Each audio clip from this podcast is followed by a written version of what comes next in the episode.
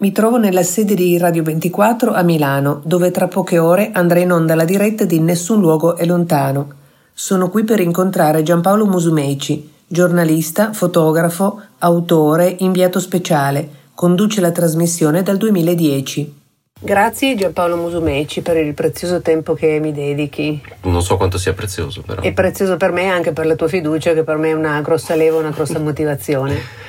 Qual è tra le varie qualifiche professionali quella che più ti corrisponde? Tu sei fotografo, sei reporter, sei inviato, giornalista, conduttore, eh, divulgatore? Direi racconto storie. Si direbbe storyteller, anche se è un termine un po' logoro, non mi piace più tantissimo. Abusato da gente anche che non è storyteller ma pensa di esserlo. Però sì, fondamentalmente racconto storie vere e per raccontare queste storie hai fatto un sacco di strada perché ti sei cercato degli scenari pericolosi, inconsueti e inusuali. La ragione di questo? Allora, io non, non cerco lo scenario pericoloso, cioè non, non, vado di default in una zona di guerra perché mi piace andare in una zona di guerra, una zona ad alto rischio rapimenti. Se c'è una storia che mi interessa e che voglio raccontare e quella storia prevede del rischio, ci penso e nel caso affronto il rischio che può essere appunto o un'inchiesta o andare in una zona di guerra, eccetera, ma non è che cerco il contorno, diciamo, cerco la storia, quindi la storia che mi guida eventualmente anche in situazioni non, non piacevolissime. Succede anche che eh, tu venga inviato in una determinata situazione per indagare e fare un reportage e la storia stai tu a trovarla poi all'interno del contesto? Allora, normalmente non sono mai inviato, nel senso che essendo giornalista indipendente mi autoinvio e quindi e questo è un pezzo della storia, nel senso che sono costretto a cercare le storie che gli altri non, non trovano. Quindi quasi sempre le storie che racconto sono or- originali, diciamo, di, di, di, prima mano, perché se, se, lavoro su una storia e poi cerco di venderla, ma poi l'ha già fatta qualcun altro, poi non la vendo. E okay. quindi gioco forza. E qual è lo scenario nel quale hai fatto più difficoltà di inserirti? Ma allora, eh, data la barriera linguistica, ho difficoltà nel mondo arabo e in generale in Medio Oriente. Mm, mentre è molto più facile per me in Africa riuscire a trovare un modo per, eh, come dire, conosco di più la cultura, il modo di porsi, quindi mi risulta più facile, più naturale. Ehm, non saprei darti un... Uno scenario specifico? Perché poi tu intendi fisicamente, no? La... Intendo fisicamente, eh, allora per... Beh, c'è, ho, c'è un, scusa, ti interrompo, un aneddoto divertente. Quando andai in Yemen, prima della guerra, nel 2012, eh, facevo una storia sulle spose bambina e una sul CAT, che è questa droga che è particolarmente diffusa lì. Solo che era un momento di alto rischio rapimenti e i rapimenti avvenivano random, per cui questi gruppi mh, criminali passavano con la macchina armati quando vedevano un occidentale evidentemente occidentale si fermavano e provavano a rapirti, no? Poi da lì venivi venduto a un'altra banda fuori dalla capitale Sana'a e poi finivi nelle mani del Qaeda normalmente a sud e da lì da, da 500.000 euro che valevi poi avevi 10 milioni di euro come, come, riscatto. E quindi molte volte mi sono abbigliato come uno yemenita, quindi ho comprato una gonna yemenita il loro pugnale mm, tradizionale, la jambia, la kefia che non si chiama kefia, però insomma quella tradizionale, avevo un po' di barba, ho un una carnagione che ricorda comunque i tratti somatici I tratti, potevano sì, non proprio italianissimi. So due parole di arabo e per cui io camminavo per Sana'a e spesso con le ciabatte ovviamente non con le Nike e, e quindi spesso mi, mi, mi, fermavano e mi parlavano in arabo e io riuscivo e giravo con la macchina fotografica e la telecamera in un sacchetto di plastica come se andassi al mercato e questo mi ha consentito assolutamente di uno di immergermi sembra un vezzo estetico in realtà per quel tipo di scenario in cui i rapimenti avvi- avvengono a vista d'occhio, per cui vedono uno con un abbigliamento tecnico, vedono uno che è un fotografo, uno, allora ci provano. Vestirsi come i locali è, è un bel pezzo, insomma. Diciamo che la paura è anche un modo per regolare la propria temperatura comportamentale, cioè sì. devi avere delle capacità che in qualche maniera ti integrano e nell'ambiente e nelle relazioni con le persone con le quali hai a che fare. Sì, io mh, mm, non, non, mi definisco un giornalista di guerra, a volte sono andato in zone di guerra e, mh, e la paura c'è sempre, eh, che ti fa prendere le decisioni giuste se non si trasforma in panico Se sei giustamente timoroso, prudente, cauto, fai passo dopo passo, capisci quello che puoi fare, quello che non puoi fare e fai una continua valutazione del rischio quasi, ti direi, minuto dopo minuto, no? Mm, per cui la paura è esattamente quello che ti permette di, di, di fare continue valutazioni su quello che stai facendo, dove stai andando, con chi ci stai andando e se vale la pena. E dalla paura all'incoscienza il passo è lungo o breve? Non te lo so dire perché fino adesso tocchiamo legno, ferro, quello che si può fare, non mi è accaduto niente di particolarmente, cioè c'è stato qualche episodio, ma purtroppo era in, in, quasi inevitabile. E, ehm, se incoscienza significa non valutare il rischio, eh, spero che non mi accada mai, perché vorrebbe dire che, che sto lavorando male perché se non valuti il rischio ti metti tu in pericolo, metti in pericolo chi ti viene a salvare, metti in pericolo gli altri colleghi, metti in pericolo magari la tua guida locale, quindi è un errore gigantesco che speriamo di non commettere mai, insomma. Eh, non, quindi non ti, tornando alla domanda, non ti so dire il passo se è breve o lungo, perché fino adesso credo di non averlo fatto. La professionalità ti tutela, ti garantisce. O la paura, sei, non so se. Forse, forse sono più cacasotto che professionale, quindi non non so, si può dire cacasotto in un podcast. Assolutamente. Nelle mie interviste precedenti c'è molto di peggio. peggio ehm, quando una professionalità viene portata ai tuoi livelli, ehm, si può dire che il lavoro diventa, il tuo mestiere diventa quasi un percorso di crescita personale e la persona e il mestiere si integrano? Senza dubbio, senza dubbio. Ehm, io non ho mai il problema di staccare dal lavoro, cioè nel senso, sono costretto a non staccare mai, il che da un lato è faticoso, dall'altro per me è vita, quindi eh, leggermi un pezzo di, una, di, un giornale straniero, ascoltare la BBC, eh, andarmi a vedere una mostra sullo Sri Lanka e organizzare un viaggio in Uganda, ehm, non faccio le vacanze ma faccio questo ecco, e, sabato chiedere. e domenica la, ci sono, lavoro eccetera, per cui mm, ma questo dipende dal, dall'industria in cui io sono calato. Il mondo del giornalismo è molto chiuso, è in crisi, nessuno assume nessuno e quindi tu da giornalista indipendente devi sempre inventarti delle cose, non puoi mai rifiutare lavori, devi continuamente esserci, studiare crescere e quindi diventa una crescita da un lato umana perché entri in contatto con vite di altri, è la cosa più bella, no? io racconto storie di altri, non mai la mia. Eh, questo è un, è un, caso raro che ti sto raccontando le sì, mie cose. Non, sì, non, sì, mm, grazie non, per... Non è, no, no, ma non sì. per fare il prezioso, ma non è, non è, la mia funzione. Cioè il giornalista che si mette in primo piano fa, fa un errore, perché noi raccontiamo le storie degli altri e quindi chiaramente è una crescita enorme, perché intervisti un warlord, vai in un campo profughi, passi dall'Africa al Medio Oriente, Mm, conosci gente che vive con 20 dollari al mese, gente che, ha, che sta morendo e, ehm, e, quindi ridimensioni tutta la tua vita quotidiana, ti dà tanti strumenti per... Eh, per risignificare il quotidiano. Eh sì, sì, ti apre. Senti, eh, una riflessione su questo aspetto della non vicinanza dei corpi del, del, non essere in contatto e del fantasmarlo, fantasmatizzarlo il corpo. Per esempio, l'emergenza degli extracomunitari anziché il fenomeno. Mm. Allora, non c'è emergenza? Non c'è emergenza. E non c'è invasione, ma questo lo dicono i numeri ed è sempre stato così. Anche quando arrivavano 200.000 con dei meccanismi adeguati di ripartizione mm, sarebbe stata una fischiata. Anche quando arrivò il milione di siriani L'Unione Europea all'epoca, prima di Brexit, erano 28 paesi, 500 milioni di abitanti, fa un cinquecentesimo, quindi credo che un cinquecentesimo si possa ripartire. E, ehm, diciamo che lì, secondo me, la società da un lato eh, li rende corpi estranei, soprattutto un pezzo di società e una parte di leggi scritte molto male e poi ci sono altre persone invece nella stessa società, nello stesso paese, che invece accoglie quei corpi e gli dà una dignità, e, sia da morti che da vivi, eh, attenzione, perché poi si dimentica anche quella cosa lì. Mentre mi è successo di avere una totale afisicità per uh, lunghi periodi, lavorando per esempio in una zona epidemica, zona Ebola.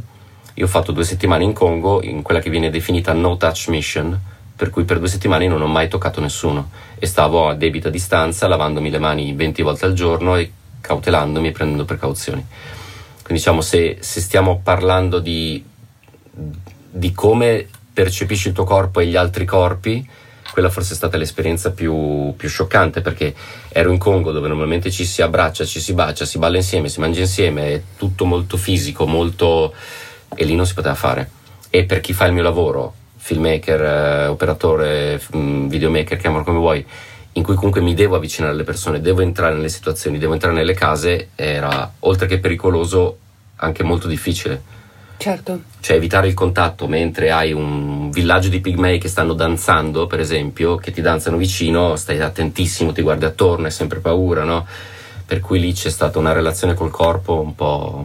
Certo, un po molto bizzarra. interessante. Mm. Ehm, vorrei chiederti, mh, c'è un tuo adagio che recita un passo avanti e un passo indietro. Vuoi dirmi Sì, allora, come applichi questa Allora, danza? allora, il, il passo avanti e il passo indietro è fisico ma è anche mentale, logico, nel senso che il passo avanti significa che tu, narratore di storie, fai un passo avanti per entrare in una storia.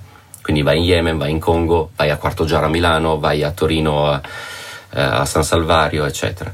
Il passo indietro è che non sei tu il protagonista, quindi quando incontri una storia che, che deve essere raccontata, che vuole essere raccontata, fai un passo indietro e fai emergere il protagonista, che è appunto la, la situazione.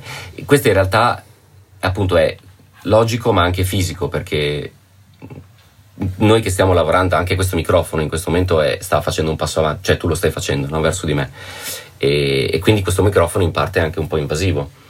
E quindi probabilmente già alla prossima domanda io sarò un po' più sciolto, tu anche, il microfono piano piano evapora, sparisce e quindi tu hai realizzato questa magia, sei venuta qua, hai fatto un passo verso di me, ma poi mi stai mettendo nelle condizioni di raccontarti nel miglior modo quella che è la mia storia e che a te interessa. Quindi stai facendo bingo, non lo sapevi ma hai fatto bingo. In qualche modo siamo dei manipolatori, nel senso Mm. che in qualche modo io so dove voglio arrivare e sto cercando in qualche modo gentilmente di... mm, Ma tu puoi andare dritta per dritta e non c'è bisogno che... Beh, una, a una domanda mi hai già risposto. Sì. Dove, vuoi- dove andrai in vacanza la prossima volta? Andrai in un luogo dove vorrai realizzare qualche progetto, immagino. Ma allora ti stupirò perché sto sognando di andare in montagna due settimane non ce la farò mai, ma tipo dieci giorni a, a arrampicare e andare in mountain bike, quindi quello sarebbe il... Fai, pratichi qualche sport in particolare? eh, un sacco, tutti malissimo, sono ho ricominciato a fare kickbox da poco, che l'avevo fatta per anni, ho sempre fatto arti marziali, eh, yoga tutte le mattine. Eh, Arti eh, marziali di, di che cosa? Ho iniziato con l'aikido, poi sono passato al karate, poi kickbox e un po' di thai, e poi un po' di pugilato e poi...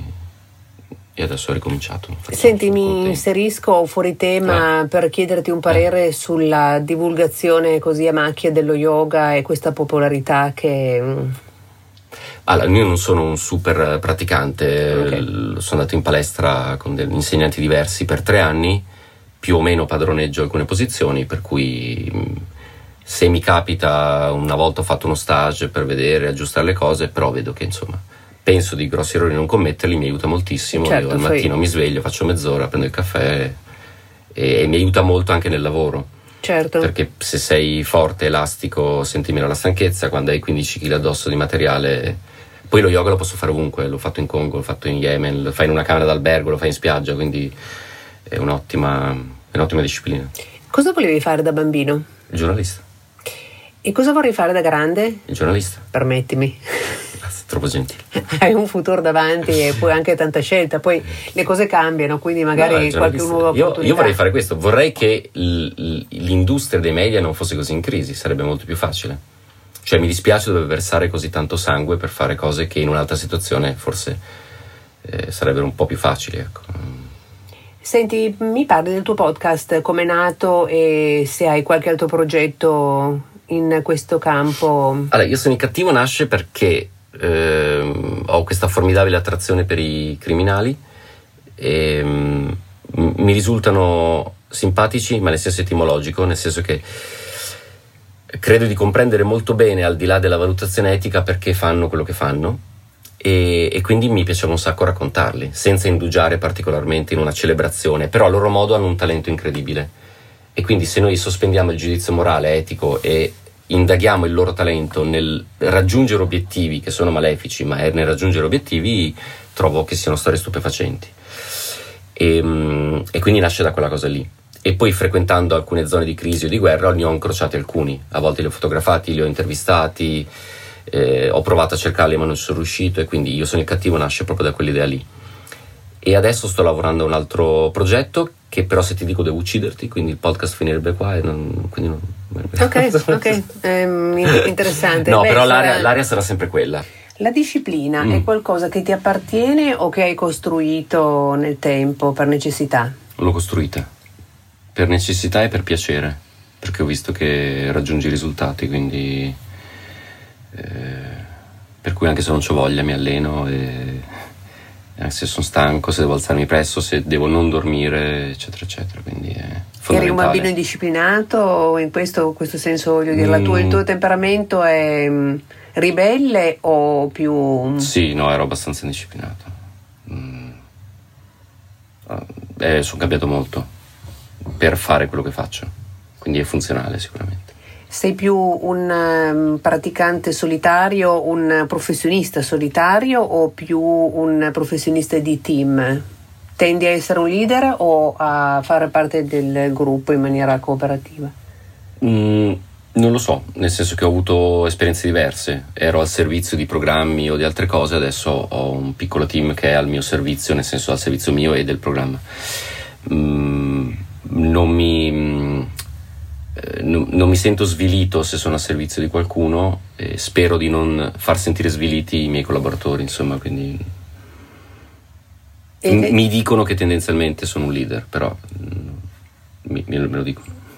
Eh, l'esperienza del, del, teatro, tu da un libro hai, hai avuto l'idea di portare in scena quello che è un mm. racconto, una storia importante. Sì.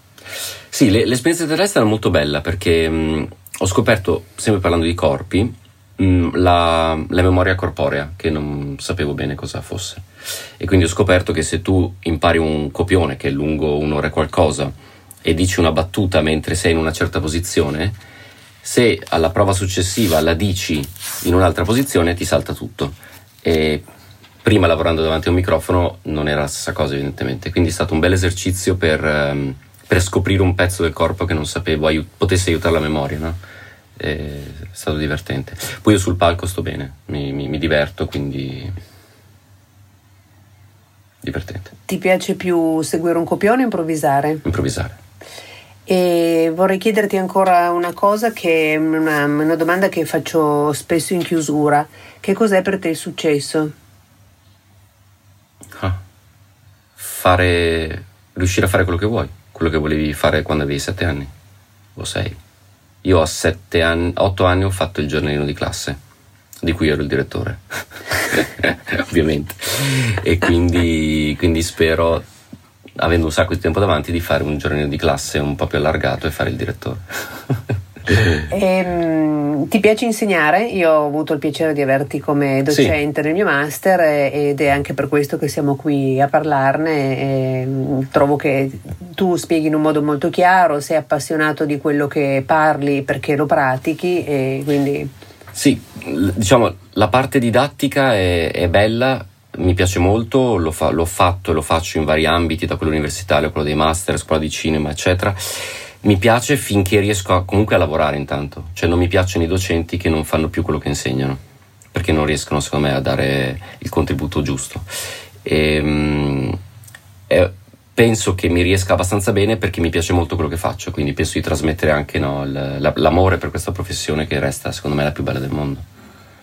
Ok, senti, io um, amo più far raccontare le storie che raccontarle. Mm. Hai qualcosa da consigliarmi a riguardo? Come metodologia o come... Sì, mm, mi, mi, piace, mi, piace, fare in modo che le persone raccontino delle storie e mettere nelle condizioni di magari scoprire degli aspetti di sé che se non sono in un determinato stato d'animo magari non lasciano emergere. Eh, allora, vengo da un incontro con una persona che più o meno lavora sullo stesso campo, mettiamola così, e, e um, ha consolidato l'idea che di questo mestiere quando si fa il passo in avanti bisogna mettersi in gioco, cioè per far raccontare a qualcuno delle cose devi anche tu raccontargliene altre e quindi è, un, è uno scambio. E quindi se vuoi sapere da qualcuno delle cose personali tu prima le devi raccontare perché diventa, non c'è una, una gerarchia emotiva no? per cui ti devi mettere al suo piano quindi se vuoi sapere delle cose intime devi anche tu essere pronto a, a condividerle e quindi credo che l'unico consiglio che mi viene in mente, lungi da me puoi dare consigli, è E il fatto di mettersi in gioco è essere empatico. Quindi se, se, se ci approcciamo alle storie con arroganza, con senso di estraneità, di superiorità, di, di, di mi prendo la storia e me ne vado, tipo avvoltoio, non, okay. non, magari a volte funziona, però a breve generale, termine. Mm, sul lungo termine no. Non so come ringraziarti, stai per andare in diretta, quindi sì. Mi farebbe piacere assistere, eh quindi beh, certo. stare ancora un po' con te e a presto al prossimo podcast. Sempre su di me? No. Magari. Eh, a volte ritornano quelle cose.